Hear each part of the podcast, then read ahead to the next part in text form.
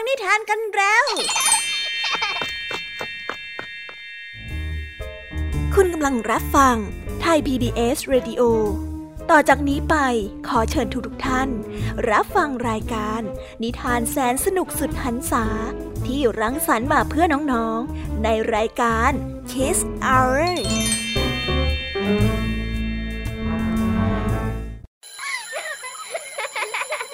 โรงเรียนเลิกแล้ว กลับบ้านพร้อมกับรายการ Kiss Hours โดยบรรยาชยโย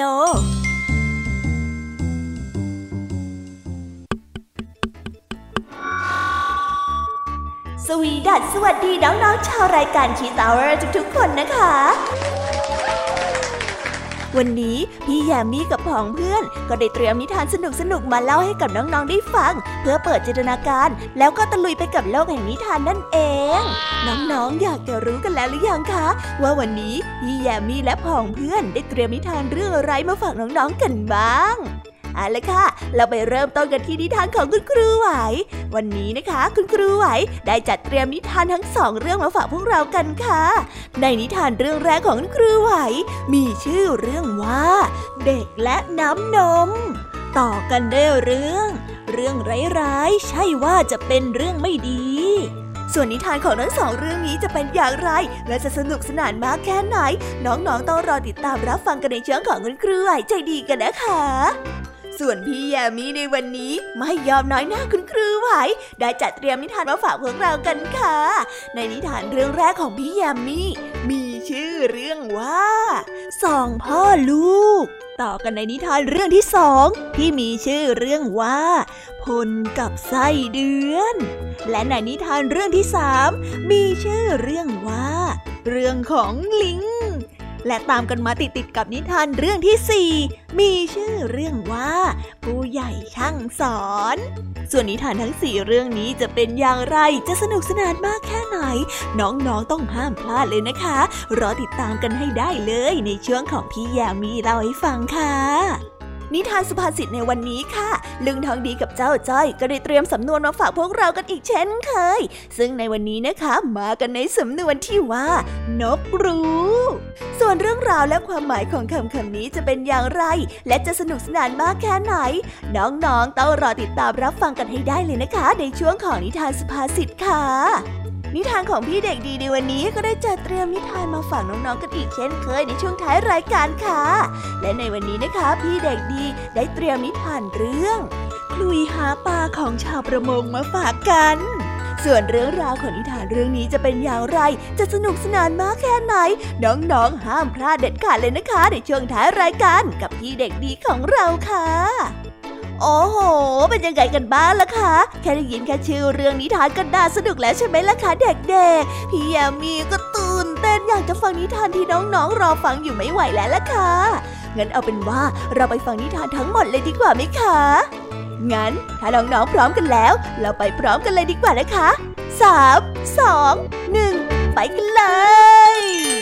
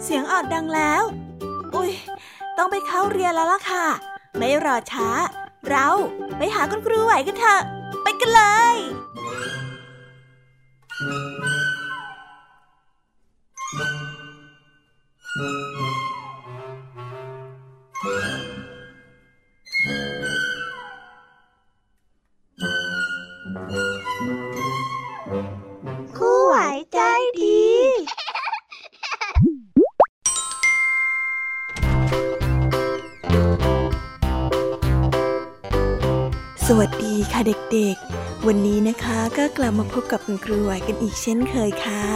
และแน่นอนนะคะ ว่ามาพบกับคุณครูไหวแบบนี้ ก็ต้องมาพบกับนิทานที่แสนสนุกด้วยกันถึงสองเรื่อง และในวันนี้คุณครูไหวได้จัดเตรียมนิทานที่แฝงไปด้วยแง่คิดคติสอนใจมาฝากเด็กๆกันค่ะ และในนิทานเรื่องแรก ที่คุณครูไหวได้จัดเตรียมมาฝากกันนั้น มีชื่อเรื่องว่า เด็กและน้ำนม ส่วนเรื่องราวจะเป็นอย่างไร และจะสนุกสนานมากแค่ไหน เราไปติดตามรับฟังพร้อม ๆ กันได้เลยค่ะ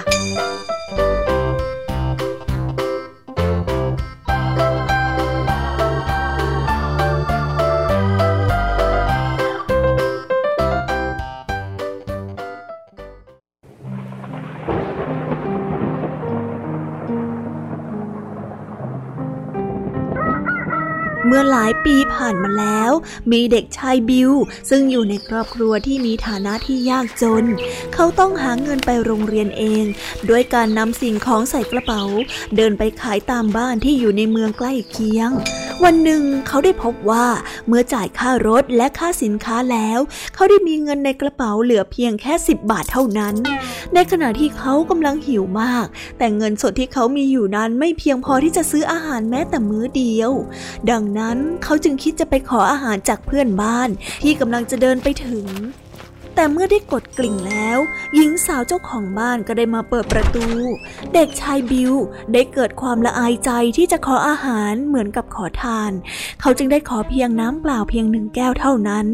แต่เจ้าของบ้านสาวได้สังเกตเห็นท่าทางของเด็กชายบิวที่เห็นว่าคงจะหิวมาก เธอจึงได้นำเอานมสดแก้วใหญ่มาให้กับบิวได้ดื่มเด็กชายบิวได้ดื่มนมอย่างกระหายจนได้หมดแก้ว แล้วได้เอ่ยถามว่า อืม ขอบคุณนะครับสำหรับนมแก้วนี้ ผมจะต้องจ่ายค่านมถ้วยนี้ให้คุณเท่าไหร่หรอครับ เจ้าของบ้านสาวจึงได้ตอบไปว่า ไม่ต้องหรอกแม่ของฉันน่ะสอนว่าไม่ให้รับสิ่งของตอบแทนจากการมีน้ำใจไมตรีนะจ๊ะเด็กชายบิวได้ซาบซึ้งมาก และได้ตอบกลับไปว่า เออถ้าเช่นนั้น ผมขอขอบคุณมากเลยนะครับ ขอบคุณจากหัวใจของผมเลย ขอบคุณมากจริง ๆนะครับ ในขณะที่เด็กชายบิวได้ออกเดินทางจากบ้านหลังนั้น เขาไม่เพียงแต่รู้สึกว่า เขานั้นกำลังจะแข็งแรงขึ้นจากนมสดแก้วโตเท่านั้น แต่เขาได้มีความเข้าใจในเรื่องของน้ำใจไมตรีเพิ่มขึ้นด้วย อีก 30 ปีต่อมา เด็กหญิงคนหนึ่งได้ป่วยหนักด้วยโรคหัวใจ ซึ่งแพทย์ท้องถิ่นไม่สามารถรักษาเขาได้ จึงได้ส่งตัวไปให้แพทย์ผู้เชี่ยวชาญพิเศษด้านโรคหัวใจทำการรักษา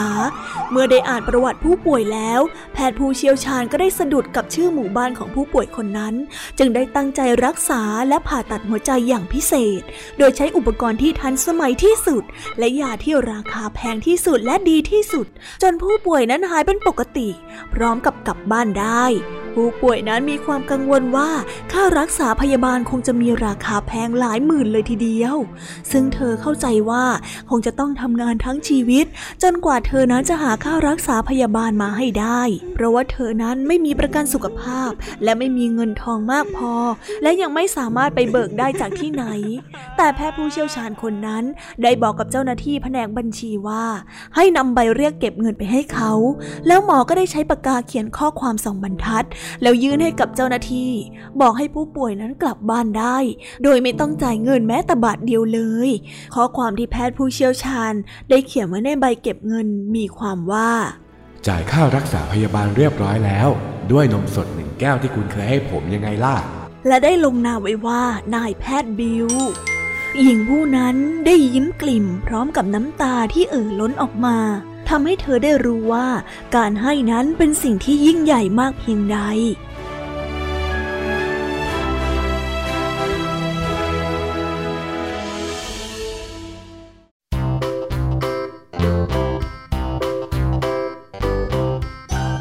และก็จบกันไปเป็นที่เรียบร้อยแล้วนะคะสำหรับนิทานในเรื่องแรกของคุณครูไหว เป็นไงกันบ้างคะเด็กๆ สนุกกันหรือเปล่าคะ ถ้าเด็กๆสนุกกันแบบนี้เนี่ย งั้นเราไปต่อกันในนิทานเรื่องที่สองของคุณครูไหวกันต่อเลยนะ ในนิทานเรื่องที่สองของคุณครูไหว คุณครูไหวขอเสนอนิทานเรื่อง เรื่องร้ายๆใช่ว่าจะเป็นเรื่องไม่ดี ส่วนเรื่องราวจะเป็นอย่างไร เราไปติดตามรับฟังกันในนิทานเรื่องนี้พร้อม ๆ กันเลยค่ะ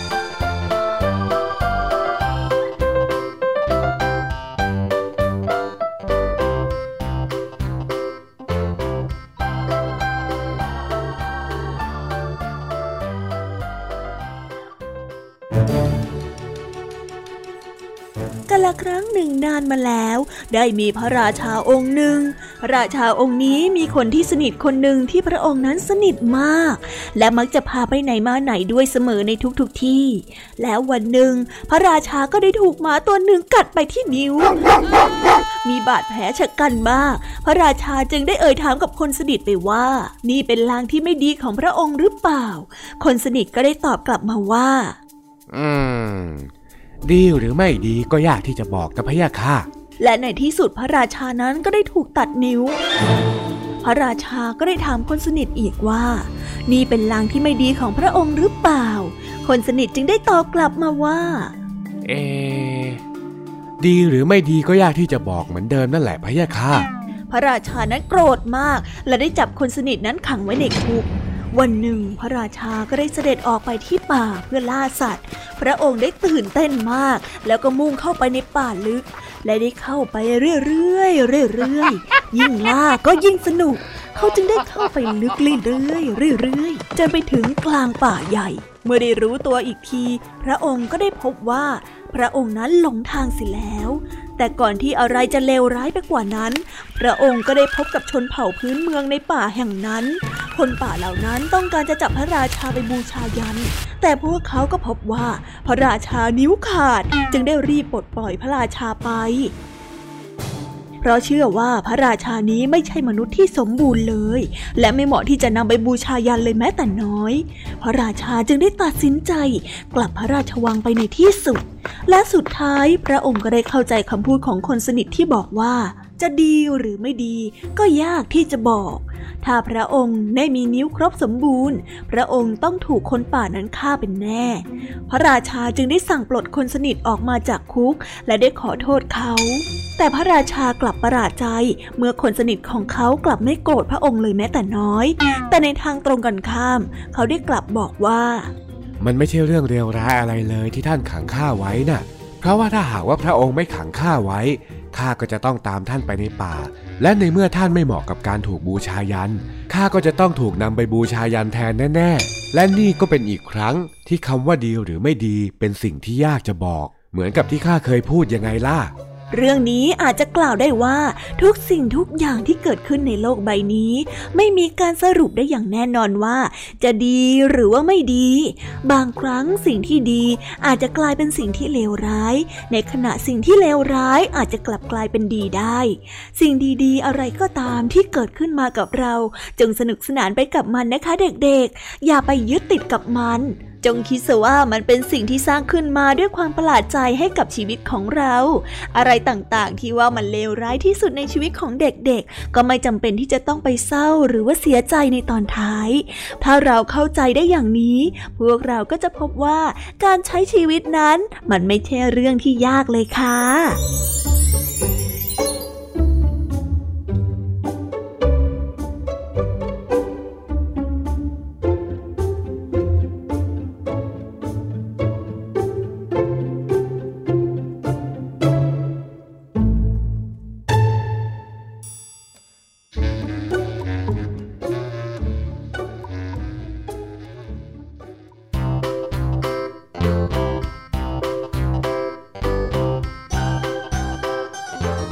แล้วก็จบกันไปเป็นที่เรียบร้อยแล้วนะคะสำหรับนิทานทั้งสองเรื่องของคุณครูไหว เป็นยังไงกันบ้างล่ะคะเด็กๆ วันนี้เนี่ยสนุกจุใจกันหรือเปล่าเอ่ยมีเด็กๆหลายคนเลยนะคะที่ยังไม่จุใจกัน งั้นเราไปต่อกันในนิทานช่วงต่อไปกันเลยดีกว่าไหมคะเอาละค่ะ งั้นเราไปต่อกันในนิทานช่วงต่อไปกับช่วงพี่แยมมี่เล่าให้ฟังกันเลยนะคะ แต่สำหรับตอนนี้เนี่ย เวลาของคุณครูไหวก็ได้หมดลงไปแล้ว งั้นครูไหวต้องขอตัวลากันไปก่อนแล้วนะคะ สวัสดีค่ะบ๊ายบาย แล้วพบกันใหม่นะคะเด็กๆ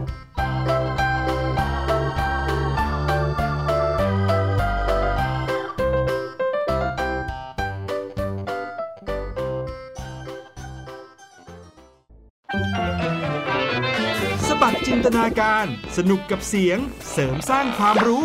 ในรายการ เสียงสนุก ทุกวันจันทร์ถึงวันศุกร์เวลา 16 นาฬิกาถึง 17 นาฬิกา ทางไทย PPS ดิจิตอล Radio อยู่ที่ไหนก็ติดตามเราได้ทุกที่ ผ่านช่องทางออนไลน์ จากไทย PBS Digital Radio ทั้ง Facebook Twitter Instagram และ YouTube search คำว่าไทย PBS Radio แล้วกดไลค์หรือ Subscribe แล้วค่อยแชร์ กับคอนเทนต์ดี ๆ ที่ไม่อยากให้คุณพลาดอ๋อเรามีให้คุณฟังผ่านพอดแคสต์แล้วนะ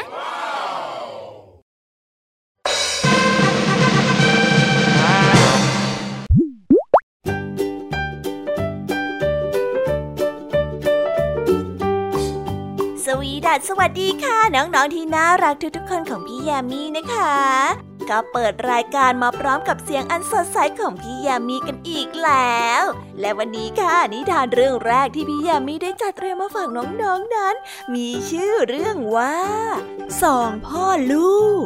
ส่วนเรื่องราวจะเป็นอย่างไรจะสนุกสนานมากแค่ไหน เราไปติดตามรับฟังพร้อมๆกันได้เลยค่ะ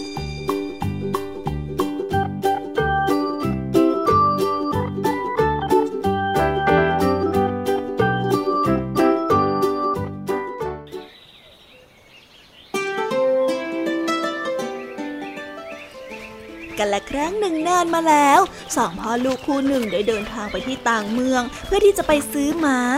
ในขณะที่เขาซื้อม้ามาเสร็จแล้ว เจ้าม้าก็มีขนาดตัวที่ไม่ใหญ่โตมากนัก ยังคงเจริญเติบโตได้ไม่เต็มที่ เขาทั้งสองพ่อลูกจึงได้ตัดสินใจเดินจูงม้าเพื่อที่จะกลับมายังบ้านของเขาเอง ในขณะที่ทั้งสองคนกำลังเดินจูงม้ามาเรื่อยๆเรื่อยๆชาวบ้านคนที่ได้พบเห็นก็ได้พูดกันไปต่างๆ นานา เชิงวิจารณ์ไปว่าอุ้ยเธอดูดีสิ ช่างโง่สิ้นดีเลยนะ ซื้อม้ามาแทนที่จะขี่ให้ตัวเองสบาย กลับเดินจูงให้ลำบากซะอย่างนั้นน่ะโอ้ฉันก็ว่าอย่างนั้นแหละนะสองพ่อลูกได้ยินคำวิจารณ์เช่นนั้น ก็คิดว่าชาวบ้านคนนั้นพูดถูก เราจะมาเดินจูงม้าให้เมื่อยกันทำไม แล้วสองพ่อลูกก็ได้พากันขึ้นไปบนหลังม้า และเดินไปเรื่อยๆเรื่อยๆเมื่อเดินไปได้สักพักหนึ่ง ก็มีชาวบ้านอีกกลุ่มหนึ่งมาเห็นเขา เขาก็ได้ตำหนิขึ้นมาเสียงดังว่า โอ้สองพ่อลูกนี่ใจดำจริงๆ คนอะไรไม่มีความเมตตาเอาซะเลย มาตัวเล็กนิดเดียวโอ้ยังโตไม่เต็มที่เลยมั้งเนี่ย โอ้ขึ้นขี่มันไปได้ เดี๋ยวมันหลังหักขึ้นมาจะเป็นเวรกรรมเอาได้นะเฮ้ยเวรกรรมเวรกรรมเวรกรรมแท้ๆสองพ่อลูกได้ยินดังนั้นก็ได้รู้สึกละอาย ก็ได้คิดว่า เออ มันเป็นเรื่องจริง เจ้าม้าตัวนี้มันตัวเล็กนิดเดียวและยังโตไม่เต็มที่ จะรับน้ำหนักของเขาทั้งสองคนไหวได้อย่างไร ฝ่ายพ่อจึงได้ตัดสินใจลงมาจากม้า และเสียสละให้ลูกชายนั้นนั่งม้าไปคนเดียว หลังจากที่เดินไปได้ไม่ไกลมากนัก ก็ได้พบชาวบ้านอีกกลุ่มหนึ่งและได้เห็นพ่อเป็นฝ่ายจูงม้า ส่วนลูกชายนั้นนั่งบนหลังม้าอย่างสบาย ก็ได้มีเสียงวิจารณ์ขึ้นมาอีกว่า พ่อหนุ่มนี่ช่างใจดำจริง ๆ ดูสินะ พ่อแก่ชรามากแล้วทำไมถึงได้ปล่อยให้ท่านลำบากเช่นนั้นเล่า เจ้านี่มันอักตันยูซะจริง ๆ เลย ฝ่ายลูกได้ยินดังนั้นก็ได้รีบกระโดดลงมาจากหลังม้า แล้วก็เปลี่ยนให้พ่อนั้นขึ้นไปนั่งแทนตัวเอง ส่วนตัวเองก็เป็นฝ่ายที่จูงม้าแทนพ่อเด็กชายก็ได้จูงม้ามาจนถึงอีกหมู่บ้านหนึ่ง ชาวบ้านที่หมู่บ้านนั้นเห็นสองพ่อลูกเดินผ่านมา ก็ได้จับกลุ่มนินทากันอีก มีอยู่คนหนึ่งค่อนข้างพูดเสียงดังออกมาว่า อืม ดูสิช่างก็ร้ายพ่อคนใจดำตัวเองนั่งอยู่บนหลังม้าอย่างสบาย ปล่อยให้ลูกชายต้องมาเดินเหงื่อตกหน้าเวทนาทำไมเป็นพ่อถึงไม่ยอมเสียสละให้กับลูกแล้ว ผู้ที่เป็นพ่อได้ยินดังนั้นก็ได้รู้สึกลังเล ตัดสินใจไม่ถูกว่าจะทำอย่างไรดี ถึงจะได้ถูกใจคนอื่นๆ เพราะว่าแต่ละคนนั้นต่างหลากหลายความคิด บางก็หาว่าไม่มีสมอง มีม้าแล้วไม่ยอมขี่ พอขี่ม้าทั้งสองคนก็หาว่าไม่มีจิตใจที่เมตตา พอให้ลูกชายขี่ก็หาว่าลูกชายนั้นอากตันยูพอพ่อขึ้นขี่เองบ้าง ก็หาว่าพ่อนั้นไม่เสียสละเลยเลยได้ตัดสินใจไม่ถูกว่าจะทำอย่างไรต่อไปดี ทั้งสองพ่อลูกจึงได้ตัดสินใจปรึกษากันว่าจะเอาอย่างไร จึงจะให้คนอื่นนั้นพอใจกับการตัดสินใจ ทั้งสองพ่อลูกก็ได้ปรึกษากันอยู่ครู่หนึ่ง จึงได้ตัดสินใจว่าให้ทิ้งม้าไว้ที่นี่แล้วเดินกลับบ้านไปตัวเปล่าดีกว่า คงจะต้องเป็นอย่างนั้นเพื่อให้การตัดสินใจไม่ให้คนอื่นนั้นตำหนิและก็นินทาลับหลังได้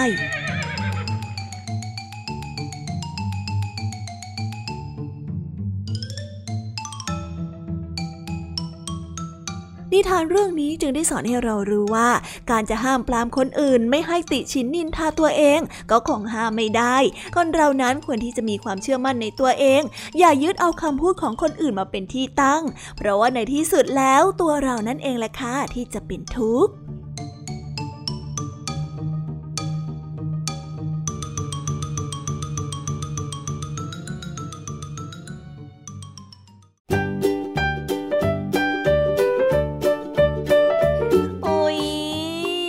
จบนิทานเรื่องแรกของพี่ยามีกันลงไปแล้วว่าเผิ่แป๊บแป๊บเดียวเอ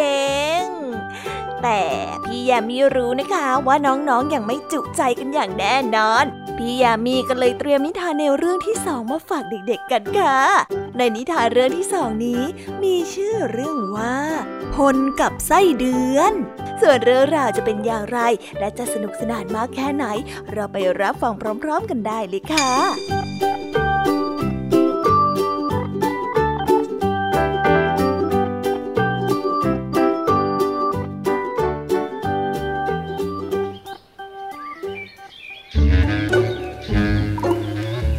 คนนั้นเป็นเด็กผู้ชายที่มีความซุกซนและคึกขนองอยู่ในตัว เขานั้นมักจะชวนเด็กๆแถวหมู่บ้านไปวิ่งเล่นกันอย่างสนุกสนานกับเขาอยู่แถวชายทุ่ง เจ้าพลนั้นมักจะทำตัวเป็นหัวโจก เขามีความเป็นผู้นำสูงมาก เด็กๆที่ไปเล่นกับพลก็จะต้องยอมทำตามคำสั่งของพลทุกอย่าง ถ้ามาอย่างนั้นแล้ว พลก็จะไม่ยอมไปเล่นกับเขาด้วย ทุกๆวันพลจะพาเพื่อนๆ ไปขุดไส้เดือนขึ้นมา พลจะสอนวิธีการนำไส้เดือนมาเกี่ยวกับเบ็ด เพื่อนำไปเป็นเหยื่อการตกปลา แต่ด้วยความคึกขนองของพล พลนั้นมักจะจับไส้เดือนขึ้นมา แล้วด้วยใช้มีดกรีดลำตัวของไส้เดือนตามยาว และควักเอาไส้ในตัวของไส้เดือนออกมาจนหมด จากนั้นก็ได้เอาได้มาเย็บติดกันอย่างสนุกสนาน ก่อนที่จะบอกให้เพื่อนๆนั้นเอาไปเกี่ยวเบ็ดตกปลาได้เฮ้เอ็งดูดิเต้ข้าจะสอนวิธีเย็บแผลให้พวกเอ็งดูเน่เน่เน่เน่เน่ดูซิเห็นฝีมือของข้าแล้วเนี่ยข้าพอที่จะไปเป็นหมอผ่าตัดได้หรือเปล่า เจ้าพลได้ตะโกนบอกเพื่อนๆ ให้มาดูการผ่าตัดไส้เดือน และวิธีการเย็บแผล เพื่อเตรียมไปเป็นหมอในอนาคต แต่เพื่อนๆนั้นไม่เห็นด้วยกับการกระทำของพลเท่าไหร่ เพื่อนจึงได้บอกกับพลไปว่า ว่าเอ็งหยุดเถอะนะ อย่าไปทำมันเลย ถ้าเอ็งจะทำมันเป็นเหยื่อตกปลาเอ็งก็ไม่จำเป็นที่จะต้องเล่นพี่เลนแบบนี้ว่าไหมพวกเรา ใช่ใช่นี่มันเป็นบาปนะเว้ยเอ้ยบาปอะไรอะปงบาปอะไรข้าไม่สนหรอกไร้สาระชะมัดเลยพลได้พูดแล้วก็จับไส้เดือนตัวใหม่มาทำแบบเดิมอีก แถมยังหัวเราะอย่างสนุกสนานกับการกระทำของตัวเขาเอง ส่วนเพื่อนๆก็ได้แต่ยืนมอง เพราะว่าห้ามพลแล้วก็ไม่ยอมเชื่อฟัง กระทั่งเวลาผ่านไปเป็นเดือน พลก็ได้ปั่นจักรยานคู่ใจไปที่ชายทุ่งอย่างรวดเร็ว เพื่อที่จะไปขุดเอาไส้เดือนมาเป็นเหยื่อตกปลาเหมือนเช่นทุกวัน ในขณะที่พลนั้นกำลังปั่นจักรยานไปอย่างรวดเร็ว จู่ๆก็ได้มีงูเลื้อยผ่านหน้าของพลไป ด้วยความตกใจของพลพลจึงได้หักจักรยานหลบ จักรยานของพลเสียหลักและลื่นถลายไปกับถนน ส่วนตัวของพลนั้นกลิ้งไปถูกกิ่งไม้แห้งที่ทิ้งไว้ที่ข้างทาง ปักเอาที่กลางท้องเต็มๆพลนั้นร้องไห้โอดครวญเพราะความเจ็บปวดอยู่ข้างถนน จนกระทั่งเพื่อนๆของพลมาเห็น จึงได้รีบไปบอกพ่อกับแม่ของพลให้พาพลนั้นไปหาหมอพ่อครับแม่ครับพลพลพลพลพลพล รถล้มนะครับ แล้วก็โดนไม้ทิ่มท้องอยู่ที่ข้างถนนน่ะไปไปกับผมเร็ว เมื่อเพื่อนได้ไปบอกพ่อและแม่แล้ว พ่อและแม่จึงได้รีบพาพลนั้นไปส่งโรงพยาบาล หมอก็ได้บอกกับพลว่าไม้ที่ปักท้องของพลนั้นเข้าไปยังลำไส้ด้วย จึงจำเป็นต้องผ่าตัดเพื่อเอาไม้ที่ปักนั้นออก หลังจากที่หมอได้ผ่าตัดเสร็จเรียบร้อยแล้ว พลก็ปลอดภัย และตั้งแต่นั้นเป็นต้นมา พลก็ได้เลิกทำร้ายไส้เดือนและสัตว์ตัวอื่นๆเพราะว่ากลัวที่จะรับบาปเหมือนครั้งที่ผ่านมา นิทานเรื่องนี้จึงได้สอนให้เรารู้ว่า การทำร้ายสัตว์ด้วยความตั้งใจ ไม่ว่าจะเป็นสัตว์เล็กหรือว่าสัตว์ใหญ่ก็ย่อมเป็นบาปทั้งนั้น เพราะว่าทุกชีวิตเนี่ยไม่ว่าจะคนหรือว่าสัตว์ ก็ย่อมรักชีวิตของตัวเองทั้งนั้นค่ะ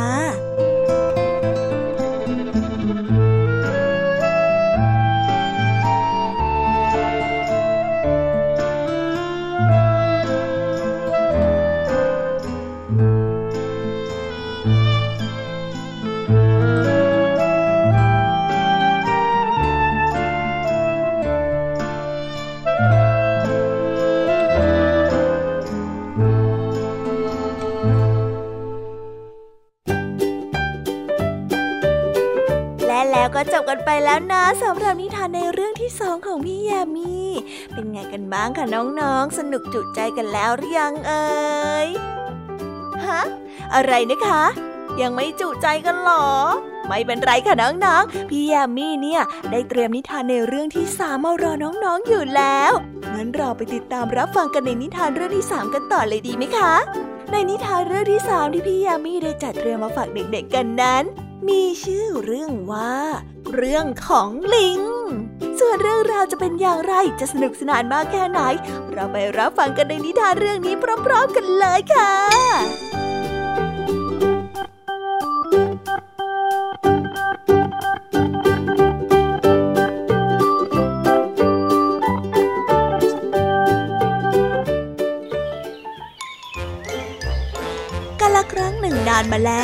มีหัวหน้าลิงได้ป่าประกาศออกไปให้กับบรรดาลิงทั้งหมดที่อาศัยอยู่ในป่า ในเมือง หรือว่าแม้กระทั่ง ที่ถูกนำไปเลี้ยงตามบ้าน เพื่อให้มาพบปะสังสรรค์กันที่งานเลี้ยง ตามวันเวลาที่ได้กำหนดเอาไว้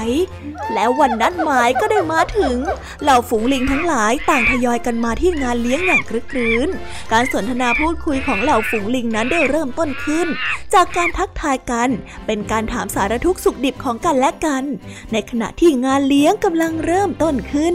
ลิงตัวหนึ่งซึ่งมาจากชนบทท่าทางงกงกเงินเงินไม่กล้าเข้าไปตักอาหารกิน มันก็ได้เดินไปยืนข้างๆกับลิงตัวหนึ่งซึ่งได้แต่งตัวดูดีและมีความหรูหรา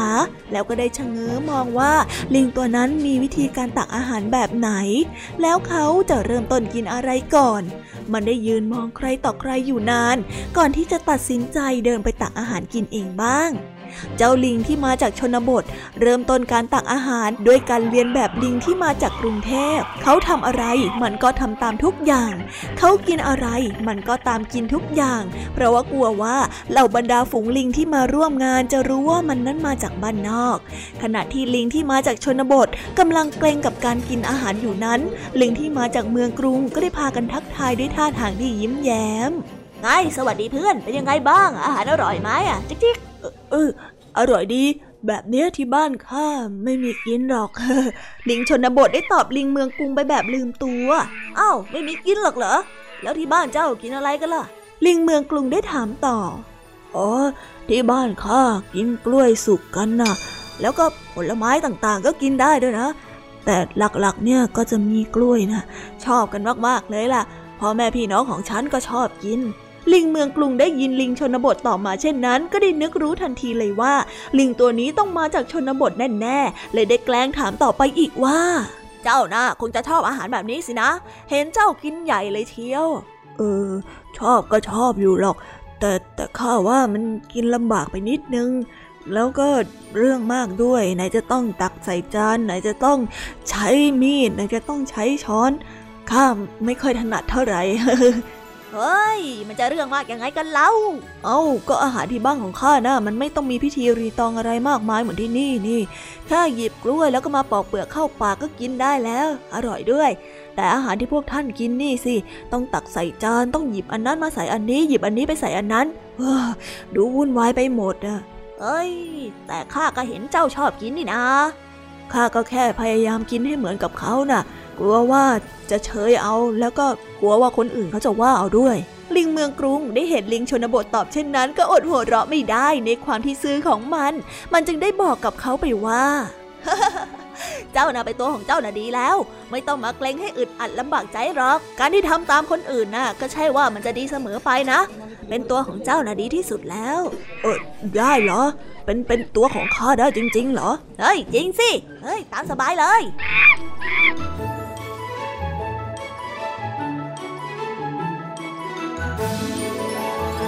นิทานเรื่องนี้จึงได้สอนให้เรารู้ว่า เราไม่จำเป็นต้องเรียนแบบใครต่อใคร เพื่ออยากให้ตัวเองนั้นดูดี การเป็นตัวของตัวเองนั่นแหละดีที่สุดแล้ว เพราะคุณค่าของคนไม่ใช่อยู่ที่ภาพลักษณ์ภายนอก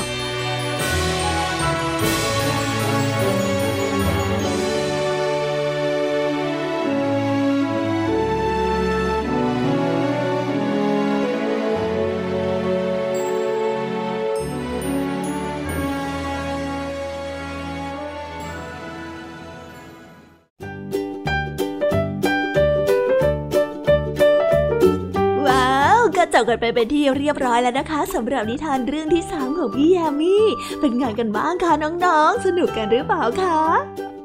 เราเดินทางมาถึงนิทานเรื่องที่สามกันแล้วนะ พี่แน่ใจว่าน้องๆ เนี่ยคงยังไม่จุใจกันอย่างแน่นอน พี่ยามีก็เลยเตรียมนิทานเรื่องที่สี่มาฝากน้องๆ กันค่ะ ในนิทานเรื่องที่สี่นี้ มีชื่อเรื่องว่า ผู้ใหญ่ช่างสอน ส่วนเรื่องราวจะเป็นอย่างไรจะสนุกสนานมากแค่ไหน ไปรับฟังกันได้เลยค่ะ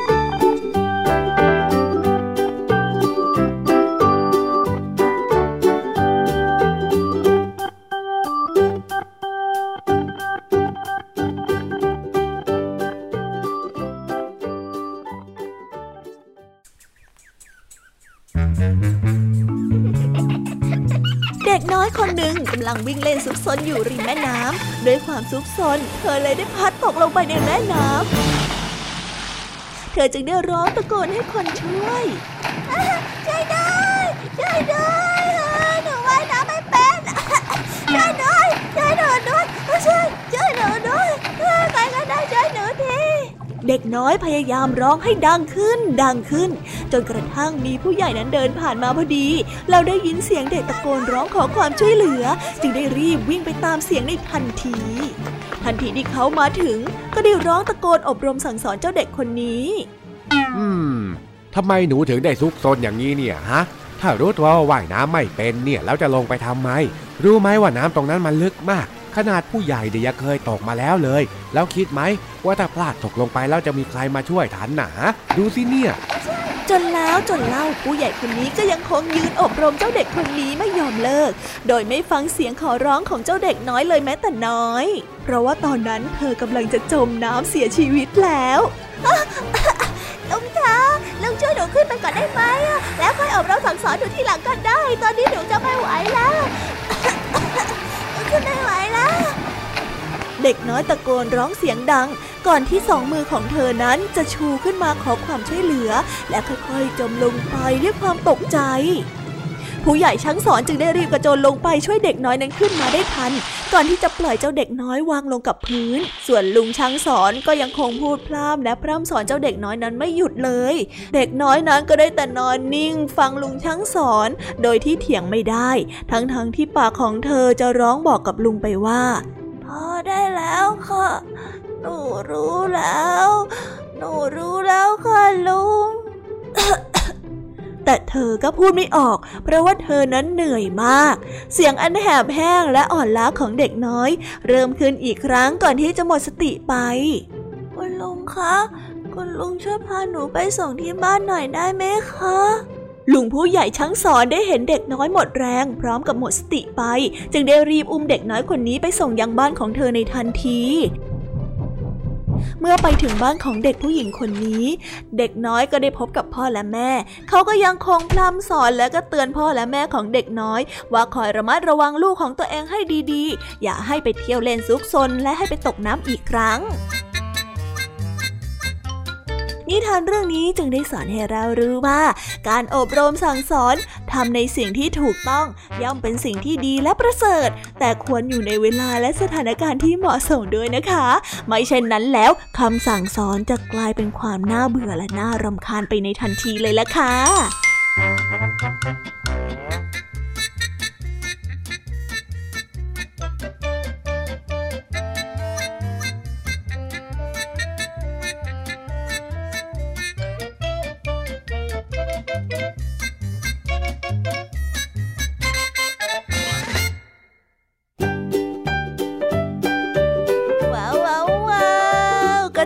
เป็นที่เรียบร้อยแล้วนะคะสำหรับนิทานของพี่ยามีเป็นไงกันบ้างคะเด็กๆ ได้ข้อคิดหรือาคติสอนใจอะไรกันไปบ้าง อย่าลืมนำไปเล่าให้กับเพื่อนๆที่โรงเรียนได้รับฟังกันด้วยนะคะ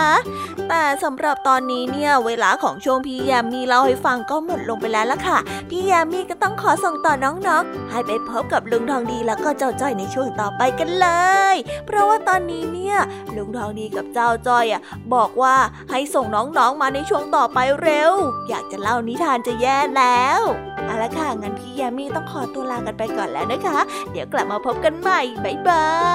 ย ไปหาลุงทองดีกับเจ้าจอยกันเลยค่ะ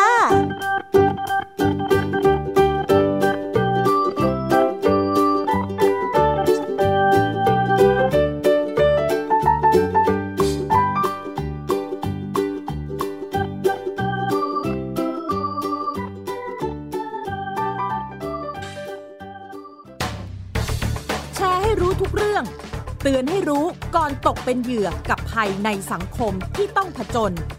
ในรายการ ผจญภัย ทุกวันอาทิตย์ 12 นาฬิกา 30 นาทีทางไทย PBS Digital Radio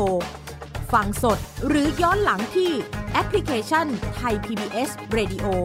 และ w w w t h a i PBS Radio com เพียงแค่มีสมาร์ทโฟน ก็ฟังได้ ไทย PBS ดิจิทัล Radio สถานีวิทยุดิจิทัลจากไทย PBS เพิ่มช่องทางง่ายๆ ให้คุณได้ฟังรายการดีๆ ทั้งสดและย้อนหลัง ผ่านแอปพลิเคชันไทย PBS Radio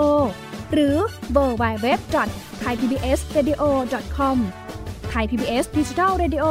อินฟอร์ทนเมนต์ for all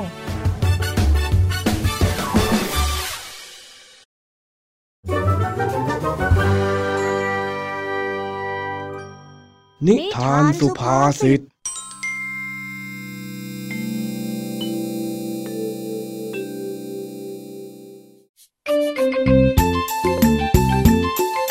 หลังจากที่ครูพลได้มอบหมายงานให้นักเรียนจับคู่กันออกไปหาดอกไม้ที่สวยที่สุด ก็ได้ผลว่าดอกทันตะวันของเจ้าแดงกับเจ้าสิงนั้นเป็นฝ่ายชนะทำให้เจ้าจ้อยแพ้พนันของหนูแก้ว เจ้าจ้อยเลยต้องขุดแปลงผักให้กับหนูแก้วในวิชาการเกษตรนี่ตั้งใจขุดหน่อยสิ ขุดแบบนี้เมื่อไหร่มันจะเสร็จแล้วฮะเน่ เธอไม่ต้องมาถามันพูดเลย ฉันน่ะขุดแปลงผักของฉันเสร็จก็เหนื่อยแย่ๆอยู่แล้ว ยังต้องมาขุดแปลงผักของเธอต่ออีก จะไม่ให้เหนื่อยได้ยังไงเล่า เอ้า ก็ช่วยไม่ได้ เธอรันบอกเองนะ ว่าคู่ของเราจะต้องชนะ ทำไมชนะ จะยอมขุดแปลงผักให้ฉัน ฉะนั้นน่ะ ขุดไปเลย อย่าบน่นเอ้ย มันน่ามันไส้นัก เฮ้ย ไม่เข้าใจเลยว่าทำไมดอกกล้วยไม้ถึงไม่ใช่ดอกไม้ที่สวยที่สุดน่ะทั้งหมดนี้ก็เป็นเพราะว่าความขี้เกียจของเธอที่ไม่ยอมออกไปหาดอกไม้ข้างนอกห้องต่างหากเล่า แล้วดันไปเด็ดดอกไม้ต้นโปรดของครูพลด้วย ก็เลยต้องแพ้ยังไงล่ะ ครูพลน่ะ ไม่ได้ดุก็ดีเท่าไหร่แล้วเนี่ย เห็นไหมว่าการเอาแต่ขี้เกียจของเธอน่ะ มันทำให้เราต้องเสียคะแนนนะ โอ้ยใครจะไปรู้เราว่าเป็นของครูพลน่ะ แถมอยู่ตรงนั้นมันก็คิดได้แค่นั้นนี่นาเอ้ยเธอแพ้พนันแล้ว รีบๆขุดไปเลย แต่เดี๋ยวนะ ก่อนที่ฉันจะไปเด็ดดอกกล้วยไม้ของครูพล เธอก็บอกว่าเพื่อนๆมากันแล้ว แล้วเธอก็เห็นดอกทานตะวันของไอ้แดงไอ้สิง เธอก็ต้องรู้อยู่แล้วใช่ไหมว่าเราจะต้องแพ้ เธอก็เลยยอมพนันกับฉันนะนะก็ ไม่รู้สินะเอ้ยเธอมันใจนกรู้ ดันมาเอาเปรียบกันซะได้ฮะฮะอะไรนะ นี่เธอว่าฉันเหรอ นกอะไรอะ นี่เธอว่าฉันหล่อได้หัวหน้าติ๊งต๊องโอ้ยไม่ใช่อย่างนั้น นกรู้เนี่ยมันเป็นสำนวนไทยที่มันหมายถึงผู้ที่มีไหวพริบรู้ทันเหตุการณ์ หรือว่าภัยที่จะมาถึงตน ในแง่หนึ่งก็เหมือนกับคนฉลาด แต่ในแง่หนึ่งก็เหมือนกับคนเจ้าเล่ห์เหมือนกับที่เธอทำยังไงล่ะ ก็เป็นเพราะว่านายเนี่ยขี้เกียจก่อนไม่ใช่หรือยังไงอะฮะ นายเอาแต่ดูทีวีจนดึก แล้วก็มานอนหลับในห้องเรียนน่ะ จนทำให้ฉันต้องพลาดคะแนนวิชาวิทยาศาสตร์ไปเฉยๆเลยเนี่ย เอ้าก็ละครมันสนุกอะจะให้หยุดดูได้ยังไงเล่า เธอเองก็คงไม่เคยดูละสิไม่เห็นจะต้องดูเลยอะเป็นเด็กก็ต้องทำหน้าที่ของตัวเองให้ดีสิ จะมานอนดึกแล้วไม่ตั้งใจเรียนทำให้คนอื่นเดือดร้อนในห้องเรียนแบบนี้มันใช้ได้ไหมล่ะฮะ น้อยนี่มันมากเกินไปแล้วนะ เธอว่าฉันมากเกินไปแล้ว แล้วทำไมล่ะฮะ ที่ฉันพูดอะมันผิดตรงไหน แล้วมันทำไมอะฮะ ก็แล้วมันยังไงล่ะ เธอขุดไปเลยนะ อย่าบ่นมาก เฮ้ยขุดขุดขุดขุดขุดพอใจแล้วหรือยังในระหว่างที่สองคนกำลังเถียงกันอยู่นั่นเอง ครูพลก็ได้เดินเข้ามา แล้วได้รู้เรื่องทั้งหมด จึงได้เรียกทั้งคู่นั้นมาสั่งสอน เธอทั้งสองคนเนี่ยทำไมถึงชอบทะเลาะกันจังเลยฮะ ก็ยายแก้วโกงผมนะครับ คือว่านี่อย่าพูดนะ ไม่พูดได้ยังไง ยายแก้วพนันกับผมว่าถ้าดอกไม้ของคู่ผมแพ้ สุดท้ายผมก็ต้องไปเด็ดดอกกล้วยไม้ของครูพลมาส่ง แล้วก็มาแพ้ดอกทานตะวันของเจ้าแดงกับเจ้าสิงห์ ผมก็เลยต้องมาขุดแปลงผักให้ แล้วก็มายืนว่าผมอยู่ข้างๆแปลงผักที่ผมขุดอีก ดูสิเนี่ยครับครูพล เออพพพพูดซะหมดเปลือกเลย หมดเปลือกอะไรเล่า อ๋อ คนหนึ่งก็ไม่ตั้งใจเรียน คนหนึ่งก็มาพนันอีก ครูว่าครูจะใจดีอยู่แล้วเชียวนะ พพวกเธอทั้งคู่จะต้องถูกลงโทษด้วยการทำความสะอาดเล้าไก่เย็นนี้กับครู อย่าเพิ่งรีบกลับบ้านนะ เดี๋ยวครูจะโทรไปบอกพ่อแม่ของเธอให้ เสร็จงานเมื่อไหร่ เดี๋ยวครูจะเป็นคนไปส่งที่บ้านเองเออดูสิเจ้าจ้อยเห็นไหมเพราะว่านายอะเอาแต่พูดพูดพูด พูดแล้วก็ไม่คิด จนต้องถูกลงโทษเนี่ยเอ้ยเธอไม่ต้องมาพูดเลย เธอนั่นแหละ นายนั่นแหละจ้อย ไม่ต้องเถียงกันเลย พวกเธอผิดทั้งคู่นั่นแหละ หลังจากเลิกเรียนแล้วเนี่ย มาเจอครูที่เล้าไก่ด้วย เข้าใจไหม ครับ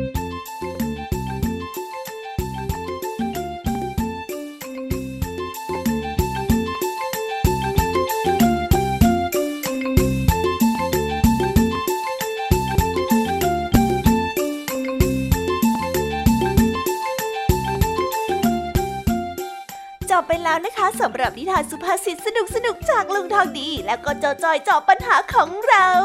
แต่เดี๋ยวก่อนนะคะน้องๆอย่าเพิ่งรีไปไหนนะคะ เรายังมีนิทานแสนสนุกจากน้องเด็กดีมารอน้องๆอยู่แล้ว ถ้าน้องๆพร้อมกันแล้ว เราไปฟังนิทานจากพี่เด็กดีกันเลยค่ะ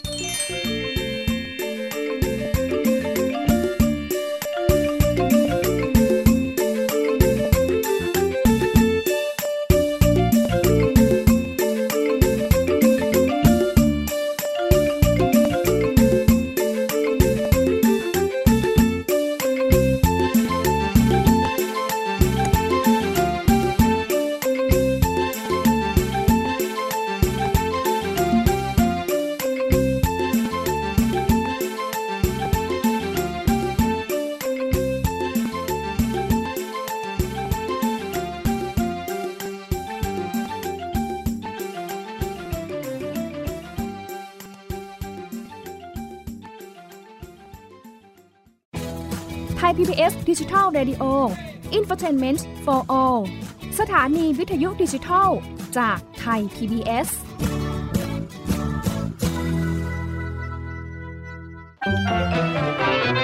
สบัดจินตนาการ สนุกกับเสียง เสริมสร้างความรู้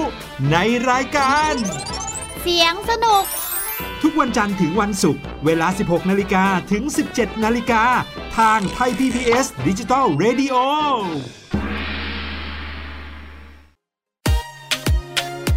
ติดตามหลากหลายเรื่องราวของลูกและสามีกับสามมนุษย์แม่ นิธิดาแสงสิงแก้ว ปาริตามีซัพ์และสัสิธรสินพักดี ในรายการ Mom and Mouth ทุกวันจันทร์ถึงวันศุกร์เวลา 8นาฬิกาถึง 9นาฬิกาทางไทย PBS ดิจิตอล Radio นิทานเด็กดี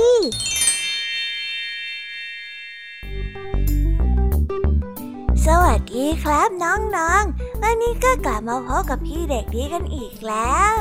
และแน่นอนว่ามาพบกับพี่เด็กดีแบบนี้ ก็ต้องกลับมาพบกับนิทานที่แสนสนุกกันในช่วงท้ายรายการ และวันนี้นะครับ พี่เด็กดีก็ได้เตรียมนิทานเรื่องคลุยหาปลาของชาวประมง ส่วนเรื่องราวจะเป็นอย่างไร ถ้าน้องๆอยากจะรู้กันแล้ว งั้นเราไปติดตามรับฟังกันได้เลยครับ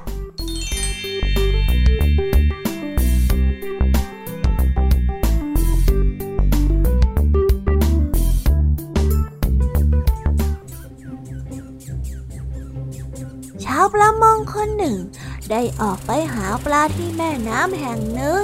ในตอนแรกเขาก็ได้นำขลุ่ยขึ้นมา เพื่อเป่าและเรียกปลาให้ผุดขึ้นมาเต้นรำเพราะเขาคิดว่าการเป่าขลุ่ยนั้นจะทำให้เจ้าปลาหลงในเสียงเพลงที่เขาเป่า และขึ้นมาเต้นระบำกัน เมื่อเจ้าปลาได้ออกมาเต้นระบำ เขาก็จะค่อยๆ จับมันเอามาเป็นอาหาร แต่ความจริงแล้วกลับไม่มีปลาเลยแม้แต่ตัวเดียวผุดขึ้นมาให้เห็น ดังนั้นชาวประมงจึงได้ทอดแหและเหวี่ยงลงไปในน้ำแทน ปรากฏว่ามีปลามาติดแหเป็นจำนวนมาก เจ้าพวกปลาต่างพากันกระโดดไปมาอยู่ในร่างแหนั้น พวกเจ้านี่แปลกจริง ๆ เมื่อข้าเป่าคลุยให้ฟังกลับพากันสงบนิ่ง แต่พอติดอยู่ในร่างแหจึงชวนกันเต้นรำสนุกสนาน เฮ้ย ถ้าเป็นอย่างนี้เนี่ย ครั้งต่อไปข้าคงไม่ต้องนำคลุยติดมาด้วยแล้วมั้ง ชาวประมงได้กล่าว และหลังจากวันนั้น ชาวประมงก็ไม่ได้พกขลุยออกมาจับปลาอีกเลย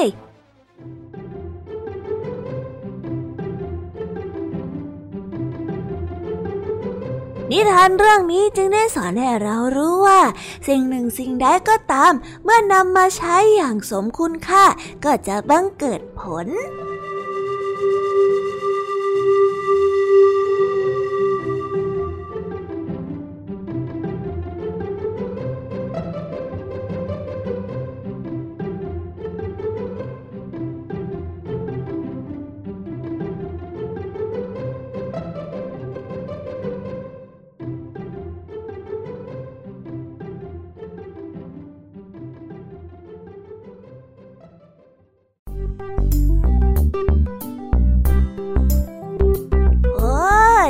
จบกันไปเป็นที่เรียบร้อยแล้วนะครับสำหรับนิทานของพี่เด็กดีในวันนี้ เป็นยังไงกันบ้างล่ะครับน้องๆ สนุกกันหรือเปล่าเอ่ยถ้าน้องๆสนุกกันแบบนี้ เอาไว้วันหลังพี่เด็กดีจะจัดเตรียมนิทานที่แสนสนุกแบบนี้มาฝากกันอีกนะครับ แต่สำหรับวันนี้เวลาของพี่เด็กดีก็หมดลงไปแล้ว พี่เด็กดีก็ต้องขอตัวลาน้องๆกันไปก่อน แล้วพบกันใหม่นะครับ สวัสดีครับ บายบาย เป็นเด็กดีของคุณพ่อคุณแม่นะครับ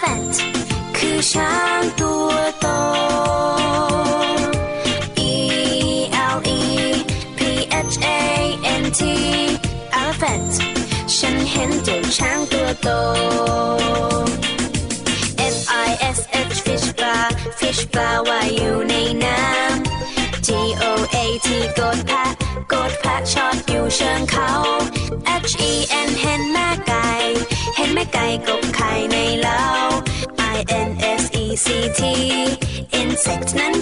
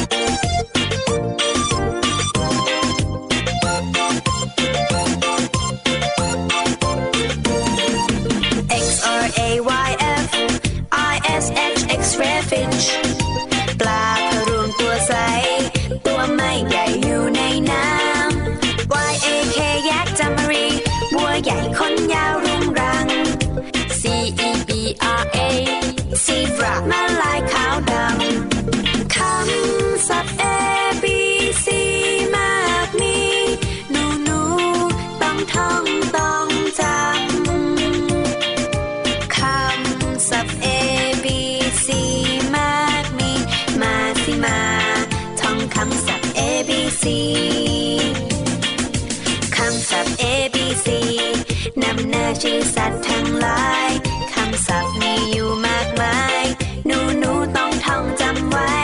ขอเด็กเด็กจำให้ดี ท่องจำไว้ให้ขึ้นใจ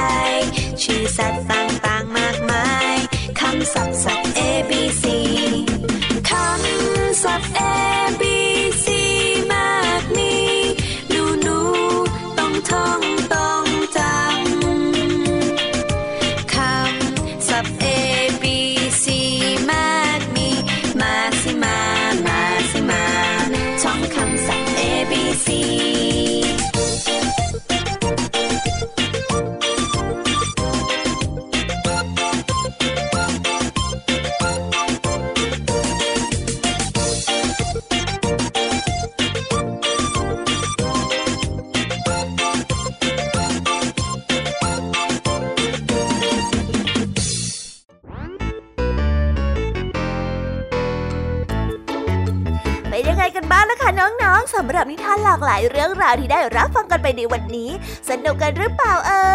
ยหลากหลายเรื่องราวที่ได้นำมาเนี่ย บางเรื่องก็ให้ข้อคิดสะกิดใจ บางเรื่องก็ให้ความสนุกสนานเพลิดเพลิน แล้วแต่ว่าน้องๆเนี่ยจะเห็นความสนุกสนานในแง่มุมไหนกันบ้าง ส่วนพี่ยามีแล้วก็พ่องเพื่อนเนี่ยก็มีหน้าที่ในการนำนิทานมาส่งตรงถึงน้องๆแค่นั้นเองละค่ะ แล้ววันนี้นะคะ เราก็ฟังนิทานกันมาจนถึงเวลาที่กำลังจะหมดลงอีกแล้วอะหอย ร ที่ฟังไม่ทันเนี่ย หรือว่าฟังไม่ครบ ก็สามารถไปย้อนรับฟังได้ที่เว็บไซต์ไทย PBS Radio หรือที่แอปพลิเคชันไทย PBS Radio ได้นะ ถึงเวลาที่จะต้องกล่าวคำลาแล้วล่ะค่ะ พี่ยามีต้องคิดถึงน้องๆอีกแน่เลย แต่ไม่ต้องห่วงนะคะน้องๆ พี่ยามีเนี่ยขอสัญญาเลยว่า จะกลับมาพบกันใหม่พร้อมกับนิทานที่แสนสนุกแบบนี้กันอีกแน่นอนค่ะน้องๆ อย่าลืมนำข้อคิดดีๆ ที่ได้จากการรับฟังนิทานที่แสนสนุกของคุณครูไหว พี่ยามีลุงทองดีและก็เจ้าจ้อย และก็นิทานจากพี่เด็กดีในวันนี้ไปใช้กันด้วยนะคะเด็กๆ เอาไว้พบกันใหม่ในวันพรุ่งนี้นะสำหรับวันนี้พี่ยามีต้องขอตัวลากันไปก่อนแล้วล่ะค่ะ สวัสดีค่ะ บ๊ายบายนะคะนังนงและพบกันใหม่ค่ะ